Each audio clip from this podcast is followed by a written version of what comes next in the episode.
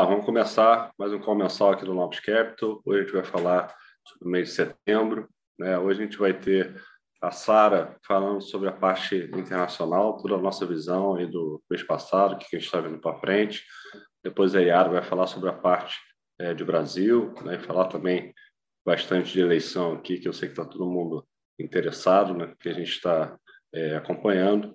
Né? E depois eu e o, Galino vão falar aqui sobre as posições no fundo, né? foram os ganhos é, no mês passado, o que, que a gente está posicionado é, para frente. Né? Lembrando que é, no final a gente vai abrir para perguntas, então quem é, tem pergunta pode fazer, quem está pelo Zoom pode botar pergunta do Zoom, quem está no YouTube pode fazer pergunta no chat do YouTube, quem tem nosso contato aqui direto pelo WhatsApp pode mandar pelo WhatsApp, no final a gente vai, vai responder. Tá?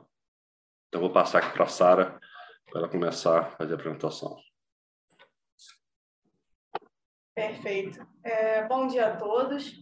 É, então, começando no cenário internacional, é, a gente vai falar uh, da nossa visão um pouco sobre a desaceleração global, que segue em curso, quando a gente olha é, para os principais países do mundo, a gente vai comentar é, sobre Fed, sobre Reino Unido, é, Europa e também um pouco sobre, sobre China, tá? Então, é, o principal assunto nesse mês de setembro que passou, né, entre os principais, se não o principal, foi a divulgação é, do pacote fiscal no, no Reino Unido.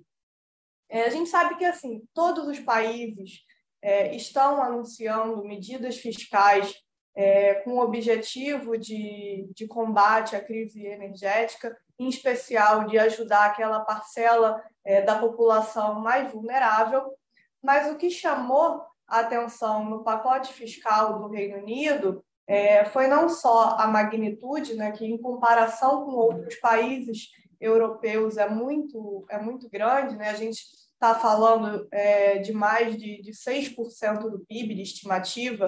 É, aqui a gente está falando não só do implementado, mas também do anunciado, então é, é importante ter isso é, em mente mas é um, um, pacote fiscal bastante grande. E aí o que, o que chama a atenção, além da, da magnitude, é o fato do governo ter falhado em apresentar fonte de financiamento para esse, esse pacote. Né? Então, é, essa é uma, uma questão ali, ali principal. E é um pacote bem amplo. É, o que, que, o que, que chamou a atenção? Ele é um pacote que incorpora não só as famílias, mas também as empresas é, então, para as famílias, o que a, a primeira-ministra anunciou foi um teto nos preços de energia, valendo pelos próximos dois anos. É, esse pacote, só nos primeiros seis meses, ele tem um custo de aproximadamente 60 bi, e para frente, o, o, valor total de quanto o governo vai precisar gastar ele é incerto, porque depende dos preços de energia, e também tem um, um, um teto é, no preço de energia para as empresas, a princípio por um, um é, por um período menor, né, de apenas seis meses, depois vai ser reavaliado, mas, de qualquer forma, é um, um pacote bem amplo e que falha, no nosso ver, né, em endereçar também uma outra questão, que é, é ok, precisamos é, fazer com que as pessoas paguem menos pela conta de energia, porque realmente ela ficou muito cara e algumas pessoas não conseguem pagar. Mas, por outro lado, é como que a gente consegue também reduzir a demanda num período que, em que é, naturalmente a demanda é mais elevada, porque a gente vai entrar no inverno. Então, falha em endereçar essa questão. E, e somado a isso, né, a questão da, da crise energética, é, a gente também tem várias é, várias medidas de corte de imposto.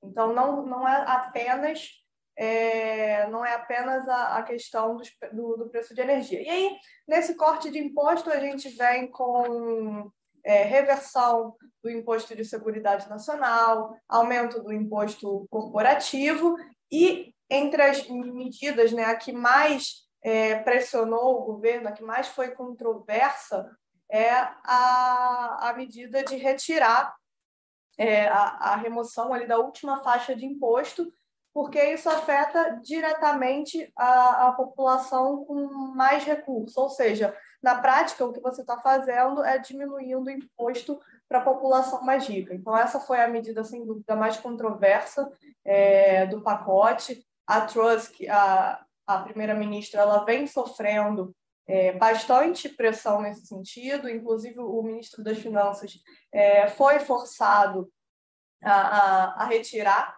essa medida, a abandonar para tentar levar para aprovação o resto do, do pacote, mas, de qualquer forma, é, qual é a avaliação? Né? Que mesmo com a retirada dessa, dessa medida, o, o pacote ainda é fiscalmente muito ruim, né?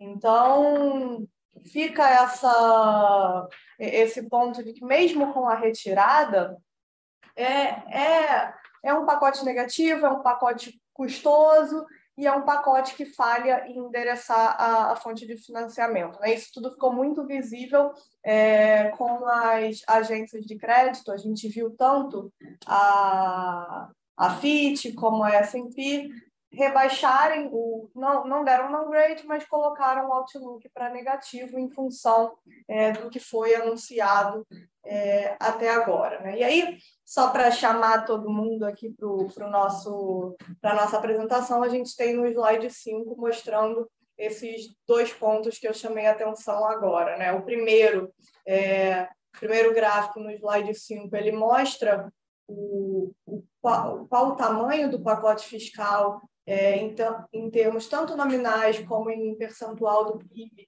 em comparação com os outros países da, da Europa. E no gráfico da direita, a gente tem uma, uma distribuição pela faixa de renda é, da população, mostrando que se a gente ainda tiver que se fossem né, aprovadas todas as medidas, incluindo essa remoção do imposto da, é, de, alta, de alta renda, a gente teria, na verdade, um efeito positivo pensando em renda para o 1% da população mais rica. Então, é, esse foi um ponto bastante, bastante controverso. E aí, é, no slide 6, né, se soma a esse pacote fiscal e todas as medidas que foram a, apresentadas um cenário de vulnerabilidade, porque a gente está falando de uma deterioração da conta corrente bastante significativa.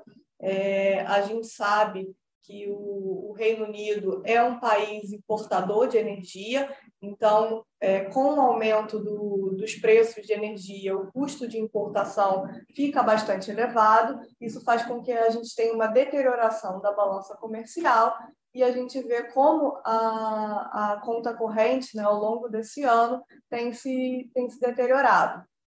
É, outro ponto, né, é o que a gente, a gente chama atenção aqui até no, no título do slide, a gente está falando de um conjunto é, perigoso no sentido de que a gente está com uma vulnerabilidade fiscal, com uma inflação bastante elevada e um banco central que tem é, se posicionado num aspecto mais é, dovish. Né? Então, a inflação do país está em quase 10%, está praticamente ali ao redor de, de 10%, e a gente tem um, um banco central que, na última reunião, entregou menos do que o mercado tinha precificado na curva, e quando a gente olha, então isso fez com que os ativos do Reino Unido é, sofressem com, com essa conjunção de coisas durante o mês de setembro.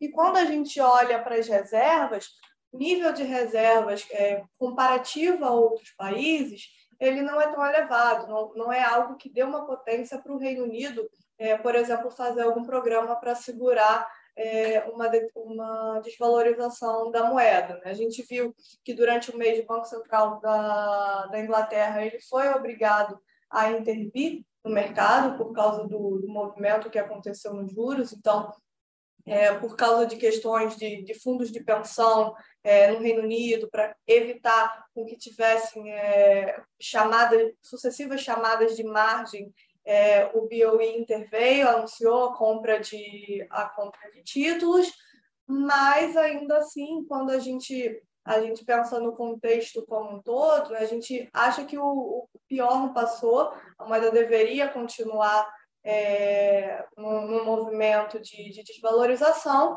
E, de novo, né, a gente chama atenção para esse ponto das reservas, porque em meio a esse ambiente de, de dólar forte, a gente observou por outros países no mundo, né, por exemplo, é, o Japão e a China, é, anunciando intervenções no mercado de, de moeda para conter, para frear o movimento de, de desvalorização. Então, o Japão ele fez isso é, mas o Japão ele tem um nível de reservas muito elevado e isso é bastante diferente é, do que a gente observa no, no, Reino Unido. Então, foi, foi um mês que a gente pode dizer que a gente teve bastante intervenção é, por parte dos governos, dos bancos centrais, é, mas a gente precisa é, categorizar aqui quem, quem tem é, de certa forma, é, capacidade maior de, de fazer isso para outros países que não têm.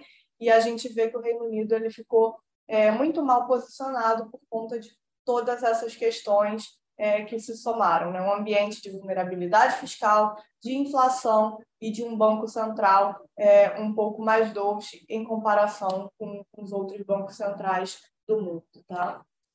É, Passando para o próximo slide, né? no slide 7 a gente fala um pouquinho da Europa. Acho que é, Europa a gente vem batendo nessa, nessa tecla há algum, há algum tempo, né? desde que a, a Rússia invadiu a Ucrânia. Então a Europa paga a conta da guerra é, no curto prazo, mas acho que o que nos preocupa mais são é como a Europa vai é, fazer essa, essa mudança, de, essa dependência é, que tem hoje da, da Rússia em termos de energia. Então, por causa de um, de um vazamento de gás no, no Nord Stream, né, que as autoridades europeias acreditam que foi uma sabotagem, a gente teve é, o fluxo caindo para zero e permanecendo em zero, mais do que isso, sem perspectiva é, de, uma, de uma volta, então é um problema sem, sem resolução de, de curto prazo.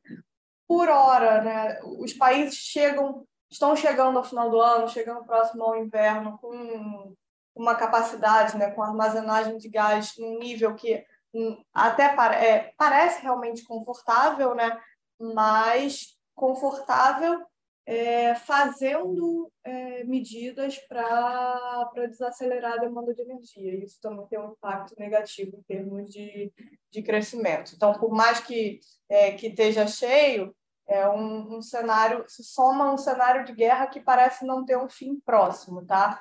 A, a zona do, do euro ela também é, vem ao longo desse ano vendo uma deterioração na conta corrente, pelo mesmo motivo do, do Reino Unido, de ser um país é, de ser um, um, bloco de países é, importadores de, de energia e, e a gente não, não consegue vislumbrar o, a Ucrânia e a Rússia sentando numa mesa de negociação e terminando a guerra. Na verdade, é, o que a gente observou desde o mês passado e continua observando agora nesse início de outubro é o Putin anexando é, algumas regiões da, da Ucrânia e o presidente ucraniano, em contrapartida, falando que ele não aceita negociar com o Putin. Então, a, a Europa segue, né, quando a gente faz, a gente sempre pensa é, o cenário internacional também em termos é, comparativos, ela segue por conta dessa proximidade ali da,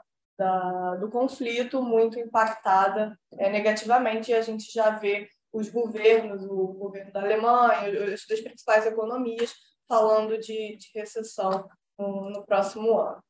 E aí, no, no slide 8, o que a gente mostra é uma diferenciação do que a gente chama de soft data e hard data. Então, o que, que é isso? Soft é, são aqueles indicadores de, de confiança, é, de expectativa, enquanto hard data são os indicadores ali de PIB, de de produção industrial, de vendas no varejo. E aí, pra, nos dois casos, né, tanto falando dos Estados Unidos como de, de zona do euro, a gente consegue é, ver a desaceleração acontecendo, mas nos Estados Unidos ela acontece muito mais é, no soft data do que no hard data. Então, todo esse, esse ambiente que a gente tem né, de incerteza, de, de volatilidade, de inflação elevada, de bancos centrais subindo juros, ele acaba, no caso dos Estados Unidos, como ele é afetado indiretamente pela crise energética, ele acaba afetando muito mais os indicadores é, de confiança, de expectativa, do que o hard data em si, que permanece razoavelmente sustentado. Então, é uma. Globalmente, né, a gente acaba tendo essa diferenciação e, por consequência, o tamanho da desaceleração entre os países é, ocorre de forma distinta e de velocidade é, distinta também. No slide 9, né, a gente comenta sobre as, as métricas de, de inflação nos Estados Unidos, as métricas subjacentes ela ainda é, estão em tendência altista. Então, no mês de setembro, a gente teve um dado de, de CPI, né, que é a métrica de inflação americana, novamente surpreendendo para cima. Foi um dado de inflação muito, muito elevado, é, que, que foi exatamente na contramão daquilo do que o Fed queria ver. Né? A comunicação é, do Banco Central americano ela focou. É, os membros vêm falando sobre qual é, qual seria a métrica, o que a gente gostaria de ver para desacelerar e eventualmente achar que a gente chegou já no, na, taxa, na taxa de juros final. Então, a, o que eles gostariam era ver tanto a parte de, de bens quanto a parte de serviços desacelerando na variação na variação mensal. E aí o que a gente teve em setembro é, foi exatamente o oposto disso.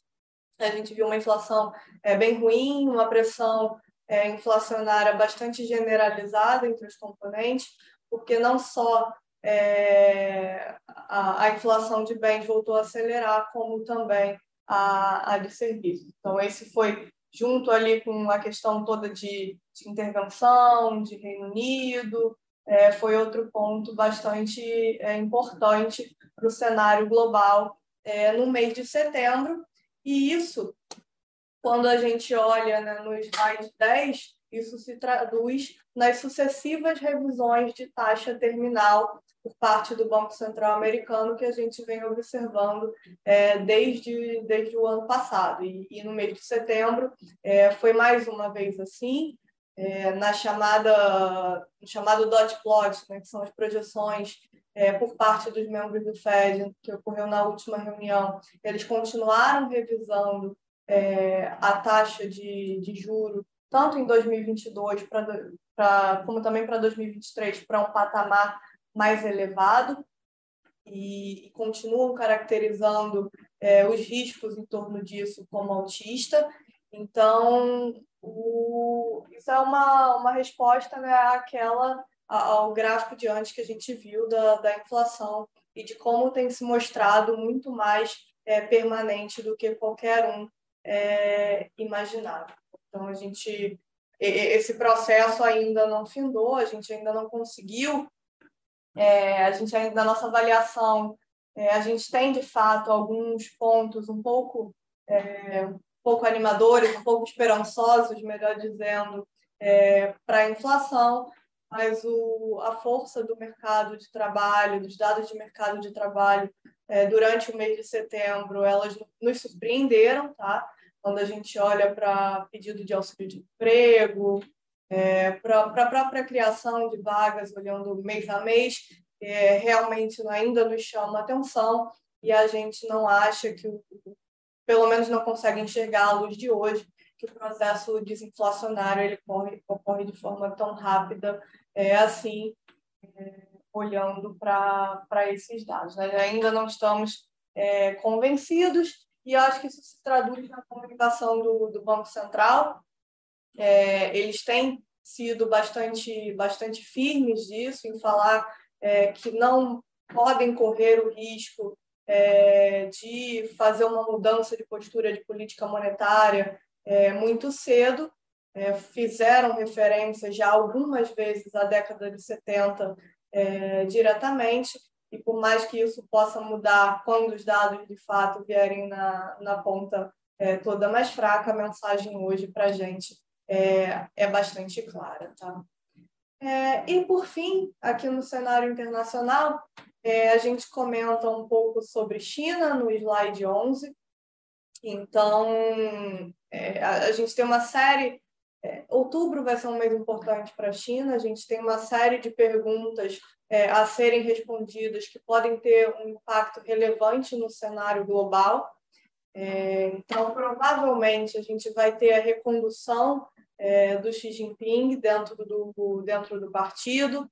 É, a gente precisa entender o quanto das ideias dele é, estarão incorporadas na Constituição, se vai haver a indicação de um sucessor e é, quem vai ficar a cargo da economia dentro do, dentro do Comitê Central. Então, essas são perguntas a serem respondidas, porque elas podem indicar tendências econômicas relevantes. Né? Quem ouve aqui o nosso, o nosso call sempre sabe que a, a nossa visão é que a China caminha é, no longo prazo para um crescimento mais baixo é, e aceita isso, porque sabe que que faz parte do faz parte do processo, que não não quer conceder estímulos é, como fazia em, em, anos anteriores, mas é, o principal ponto é, que pode ter mudanças no, curtíssimo e médio prazo aqui para a gente é a política de Covid da China.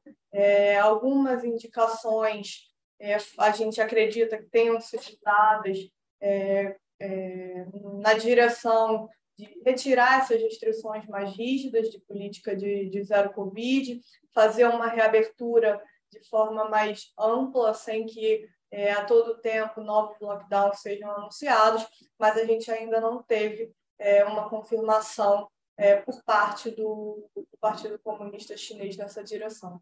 Então, se a gente tivesse, é, seria relevante em termos de, de crescimento global, mas a gente também é, gosta sempre aqui de, de deixar claro que se isso, por um lado, é positivo para crescimento e para a Europa, por exemplo, porque é um parceiro é, comercial importante, por outro lado, isso também é, poderia trazer maior inflação para o mundo no momento em que a inflação corrente já está é, bastante elevada. Então, tudo isso a gente tem que fazer é, caso venha a ser realmente confirmado, a gente tem que fazer esse peso aí é, para o cenário internacional. E aí, acho que da minha parte é isso aqui de internacional. Vou passar para a Yara para ela falar um pouco de Brasil para a gente. Bom, bom dia a todos. É, entrando aqui então no cenário é, de Brasil, acho que começar pela, né, rapidamente pelos principais pontos, mas pela eleição. Foi um resultado bem mais apertado do que estava quase todo mundo esperando, né? Reforça ali força do Bolsonaro, especialmente do bolsonarismo, do conservadorismo no país. É, cenário de fiscal é muito dependente ainda de eleição. A gente teve revisões significativas ao longo desse ano, é, diante de, né, de, uma arrecadação muito forte, é, e apesar das medidas de corte de tributo e tal, não foram capazes de compensar isso, então a gente tem um cenário fiscal muito melhor para esse ano. É, ano que vem, depende muito como é que vai se dar o balanço de, de, né, de quem vai ser eleito, quais vão ser as medidas, qual vai ser o arcabouço, etc. Mas existe naturalmente uma perspectiva é, de uma piora, até porque a gente está falando também de alguma desaceleração da atividade. Né? De inflação, é, a gente viu um ajuste bastante significativo nos últimos meses, é, relacionado às medidas tributárias, relacionadas à própria queda do preço do petróleo, que foi expressiva, é, mas também tem uma perspectiva aqui de inércia começando, é, começando a ajudar daqui para frente. A gente vai ter um cenário um pouco mais benigno, especialmente no ano que vem. É, de atividade, a gente está vendo o mercado de trabalho num ritmo super forte, muito mais do que estava sendo esperado anteriormente, então isso dá um buffer para para o crescimento, para a atividade daqui para frente, mas existe aqui indícios de que a política monetária é, esteja começando a fazer efeito, isso é natural, isso era esperado, vai acontecer mesmo, ainda que eu acho que vale mencionar que existe também uma discussão que está acontecendo em diversos meios sobre mudanças estruturais que aconteceram na economia que provavelmente levaram é, a um aumento do, do PIB potencial, uma melhora ali dos fundamentos da economia. Né? E aí, em termos de política monetária, dado que a gente chegou no fim do ciclo de alta, principal questão agora é quando a gente começa a cortar é, e aí a gente discute um pouquinho isso ali na frente, né? Então, assim, entrando agora um pouquinho é, aqui nos slides, é, como eu falei, existe né, a perspectiva de continuação de recuo da inflação daqui para frente, mas acho que vale fazer dois pontos aqui. Primeiro é que o melhor momento no mês a mês é, provavelmente ficou para trás, foram esses últimos meses agora, né? E que teve muito relacionado a um recuo expressivo do, da cotação de petróleo, esteve relacionada às medidas de, de né, tributárias, todas que foram foram implementadas pelo, pelo governo nos últimos meses.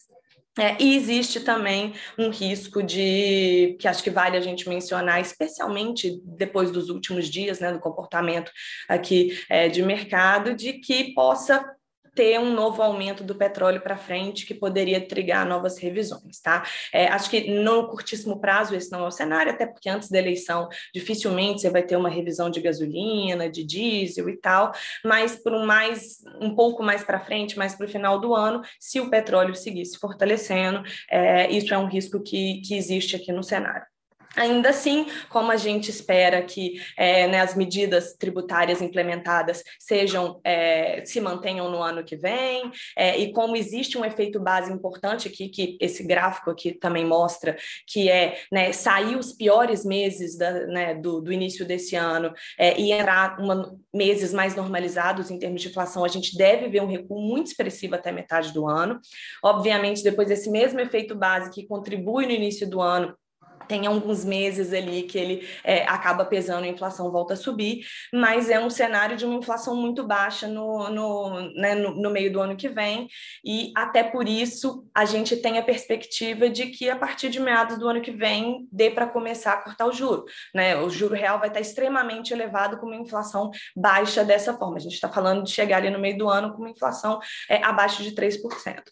Então, é, e aí isso obviamente foi reforçado também ali por colocações do, né, do, do presidente do Banco do, do, presidente do Banco Central do Brasil, né, Roberto Campos Neto, ao longo das últimas semanas e tal, falando que o cenário que o mercado está vendo é um cenário que os parece adequado. Então, acho que está tudo nesse, né, encaixa nesse, nesse cenário que a gente está falando.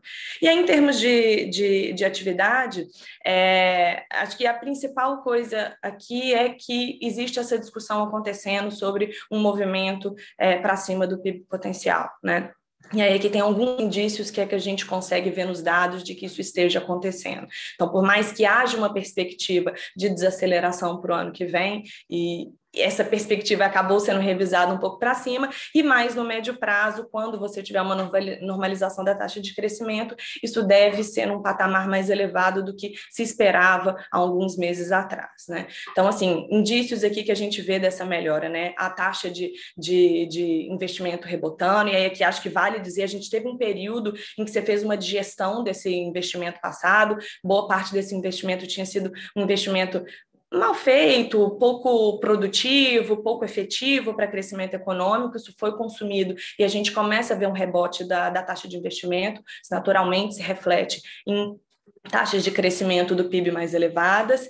E a gente tem um segundo ponto, que é com relação ao mercado de trabalho, é, que é, a gente teve uma série de reformas, né, não só setoriais, mas reforma trabalhista e tal, é, ao longo dos últimos anos, desde o governo Temer, é, e isso tudo provavelmente se reflete numa Nairo mais baixa, é, e que é né, parte, a gente entende, do movimento que está acontecendo de é, recuos muito expressivos da taxa de desemprego. Né? A gente, é, então, a gente acha que isso é um ajuste que está acontecendo para se aproximar de, um, de uma taxa né, de Nairo mais baixa, E aí, provavelmente, isso significa que daqui para frente o desemprego não deve continuar recuando na mesma velocidade que a gente estava tendo, mas a gente tem essa perspectiva de que um mercado mais forte naturalmente sustenta consumo, sustenta atividade. Então, isso também se reflete né, em, em projeções menos pessimistas para o ano que vem, ainda que a gente espera uma correção. E aí, para o ano que vem, obviamente, também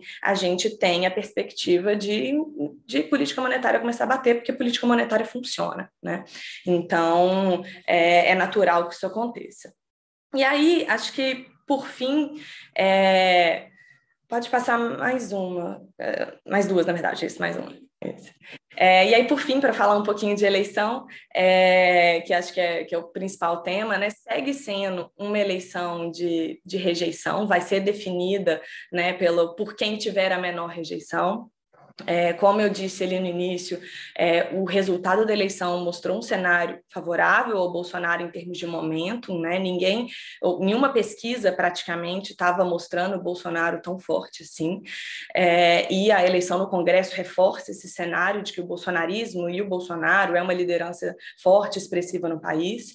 É, mas a gente tem aqui um cenário que assim, na nossa opinião, ainda que tenha aumentado a chance com, com a eleição de primeiro turno, ainda é difícil de se reverter no segundo turno, porque o Lula precisa só de 1,5 milhão de votos. Então, provavelmente, é, ele teria que perder votos em alguns lugares e tal. E a gente acredita que isso é possível, mas não é o cenário base e não é não é fácil de ser feito, né? Provavelmente envolveria é, algum erro de campanha ou o Bolsonaro, por exemplo, né, conseguindo se mover para o centro bem mais do que até então é, ele estava fazendo e acabando conquistando parte desse eleitorado, especialmente do Sudeste, que acabou votando no Lula por uma rejeição ao, ao discurso muito é, muito agressivo, muito extremado dele, né? O, acho que o discurso dele ali logo depois da eleição foi um discurso bem mais centrista, bem mais moderado, que a gente viu sendo nessa direção mas é uma eleição que ainda tem Lula como favorito. Acho que esse é o nosso cenário base. De qualquer forma, e a gente vê aqui na composição de Congresso, é, a gente, o, o, se o Lula for eleito, ele vai encontrar um Congresso muito mais é, adverso do que acho que do que estava sendo esperado e do que ele estava acostumado nos mandatos anteriores, né? É um Congresso bem mais de centro-direita, bem mais conservador, é, com uma pauta bem mais ligada ao bolsonarismo. Então, isso provavelmente significa ali, é, não só que o Lula vai ter que negociar mais, mas que provavelmente barra parte das pautas mais extremas e tal que o Lula poderia querer trazer.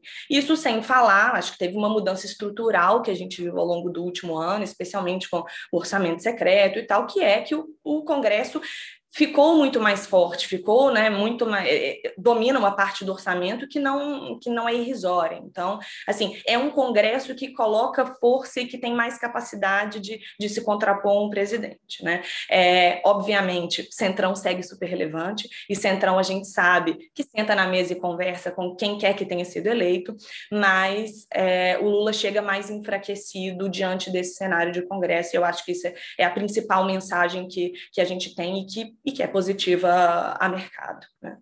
Acho que de Brasil aqui é o panorama geral é esse. Passo agora para o Portela.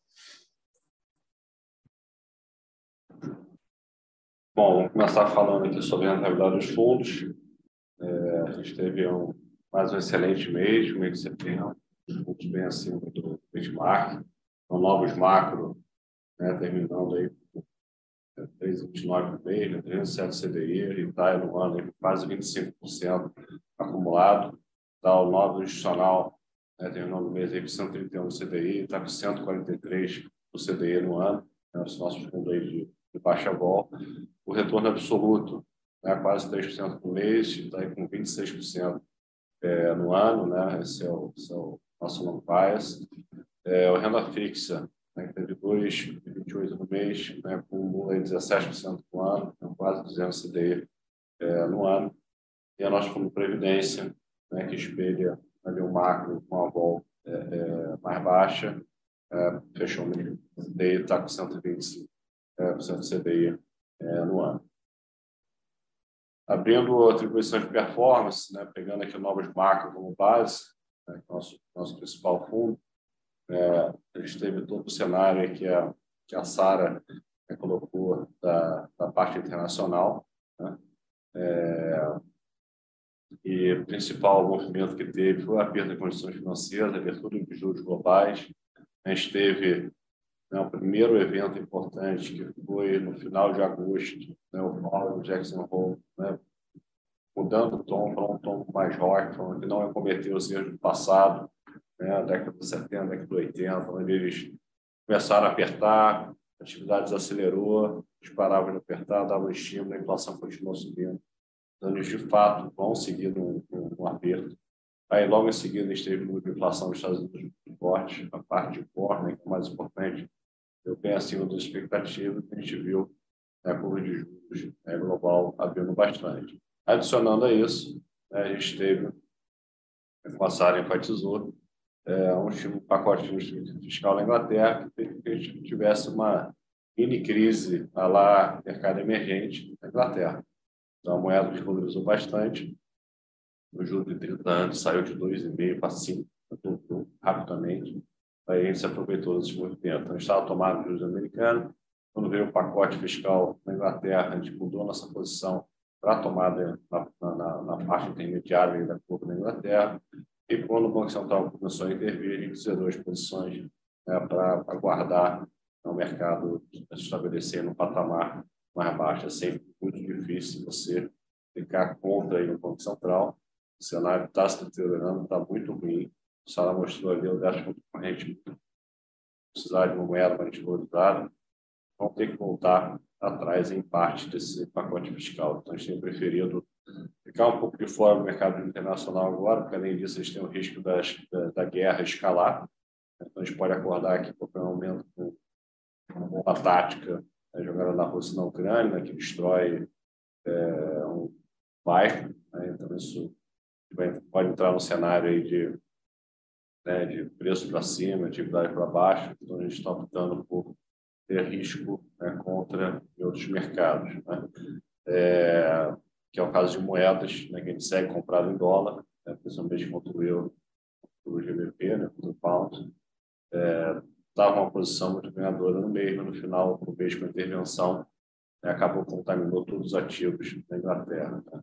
Quando você é, quebra né, um instrumento, né, você intervém nos juros, o natural seria a moeda né, fazer, o, fazer o trabalho de valorizar mais. Acabou que a posição técnica contaminou os ativos é, é, da Inglaterra, acabou que a moeda acabou se valorizando no final do mês, né, terminou o mês né, desvalorizando bastante. A gente acha que, em plano desse técnico, o dólar vai seguir forte, as moedas estão mantendo essas posições. Tá? Commodity né, terminou ali levemente estável. Novidade, a gente é, montou uma estrutura de opções de comprar petróleo, olhando aí mais final do ano, até como hedge é, da guerra começar a escalar. A gente acabou de ver a OPEC né, sinalizando aí um corte de 2 milhões de barris é, dia, que vai continuar botando pressão no mercado. Os Estados Unidos têm vendido muita reserva, né, então o cenário para frente, assim, petróleo, o perto demanda, está se tornando é, explosivo. Então, se a China, no meio do mês de outubro agora, mudar a perspectiva de, de, de Covid-0, né? começar a relaxar é, esse controle, a gente pode ver a China voltando mais rápido, né? com isso impulsionando os commodities, principalmente é, o petróleo. Tá? A gente está de olho nessa posição. Renda fixa local é, ficou estável, com ganhos de posição vendida de inflação. É, e ganho e venda do juro real longo, está comprado em B longa, é, e a gente fez algumas posições táticas, né, que não deram certo, é, foi mesmo difícil, encher um fundamento aqui do Brasil melhorando, perspectiva de uma eleição mais apertada, e na contramão de um mundo de abertura de taxa. Então, a gente não conseguiu se aproveitar de momentos, a gente segue a posição agora menor de inflação, tá? o cenário petróleo ficou mais, mais complicado. E a gente continua na pelonga e vendido é, nação a seguir estudo mais, é, mais tática para que os próximos indicadores, principalmente de mercado de trabalho americano, a gente vai ter o, é, o payroll amanhã que vai ser muito importante, para a pressão no mercado é, de salários também, a gente avaliar se a gente, a gente faz alguma é, alteração.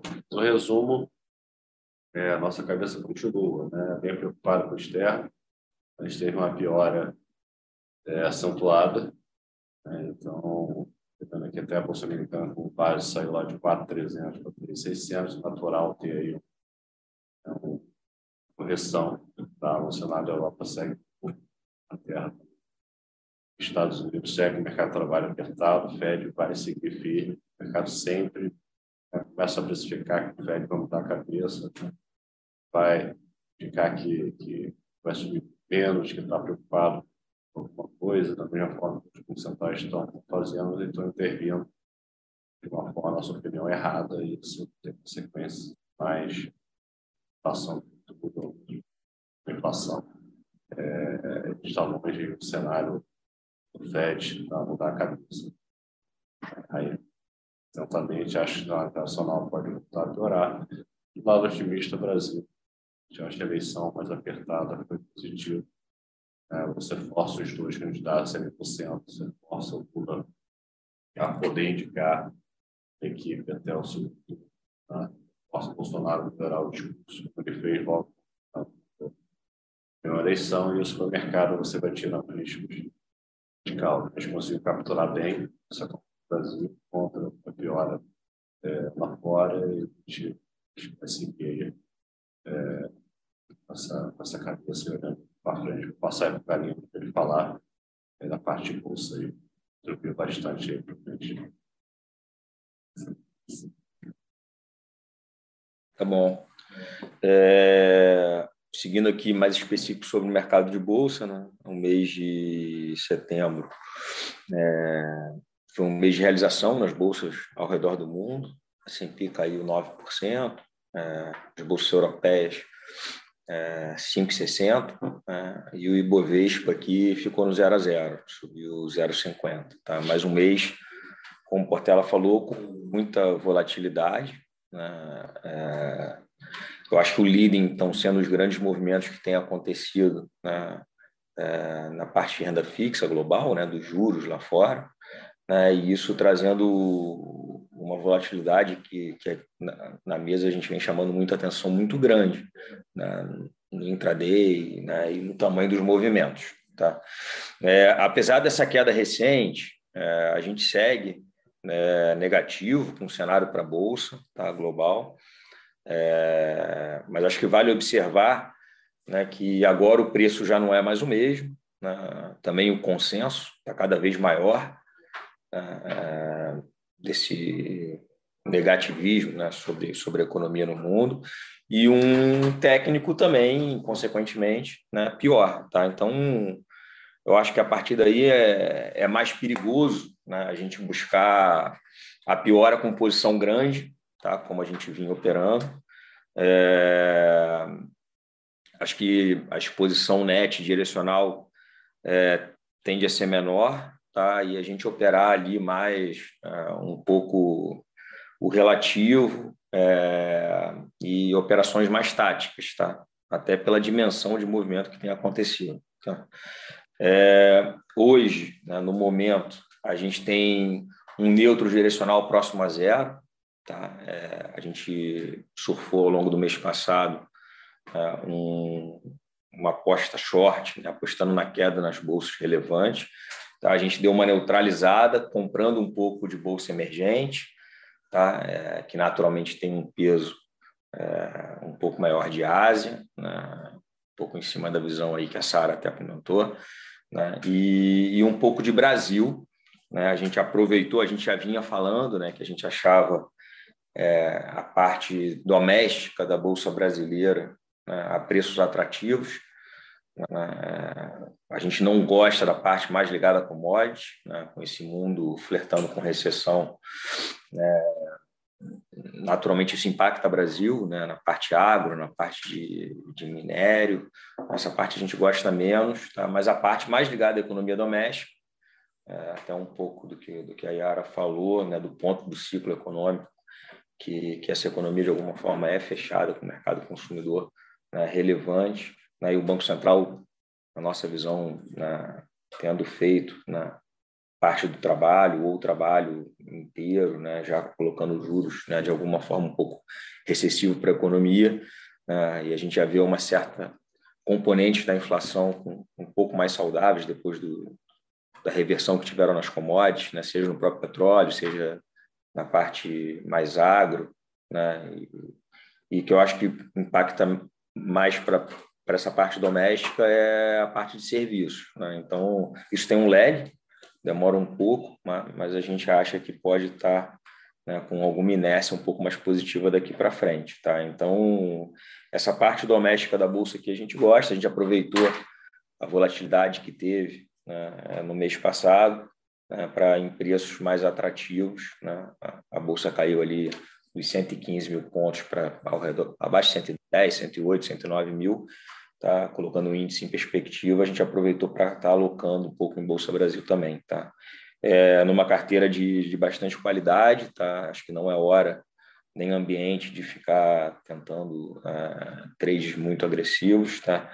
Então, de empresas mais ligadas ali a, a consumo doméstico, é, a bancos, tá? setor financeiro, é, que acho que nesse mundo de juros mais altos né, também se beneficiam entregando ROI mais alto, né, e a parte de infraestrutura, que aí é um pouco ligado né, à inflação plus, né, inflação mais alguma coisa.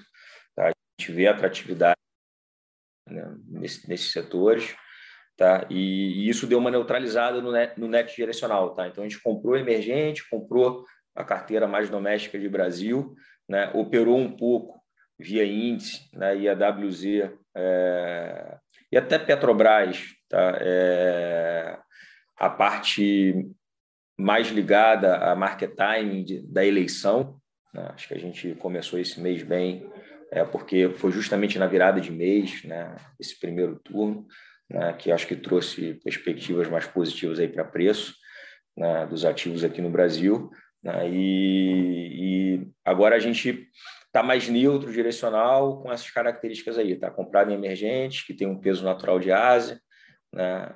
dessa possível reabertura de Ásia, algum incentivo aí para a parte de infraestrutura.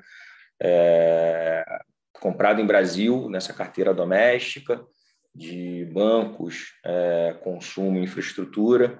É, ainda temos um pouco de, de index, tá? A gente zerou a Petro, mas ainda temos um pouco de AWZ, um pouco de, de do próprio índice, tá? a contraponto né, de uma posição vendida né, na Bolsa Americana é, e nas bolsas europeias. Tá? Acho que fazer um resumo mais geral aí de bolsa é isso. Tá? Aí eu acho que vale a gente abrir aí para perguntas casuais. É. Vou receber aqui, a gente não teve perguntas, tá? então a gente vai encerrar o bom aqui, a gente está sempre disponível, vai tá? ter contato aí com o nosso, nosso e-mail, discussões sobre o cenário. Seguindo a gente aí redes sociais, mais que a gente está fazendo. Obrigado, até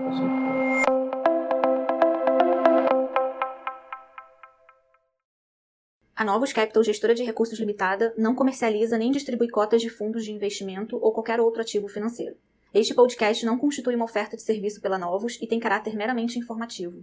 A Novos utiliza informações de fontes que acredita serem confiáveis, mas não se responsabiliza pela exatidão de quaisquer das informações assim obtidas e utilizadas neste podcast, as quais não foram independentemente verificadas. Estas informações podem estar desatualizadas ou sujeitas a opiniões divergentes. Este conteúdo não constitui uma opinião ou recomendação, legal ou de qualquer outra natureza, por parte da Novos, e não leva em consideração a situação particular de qualquer pessoa. A utilização das informações aqui contidas se dará exclusivamente por conta e risco de seu usuário. Antes de tomar qualquer decisão acerca de seus investimentos, a Novos recomenda ao interessado que consulte seu próprio consultor legal.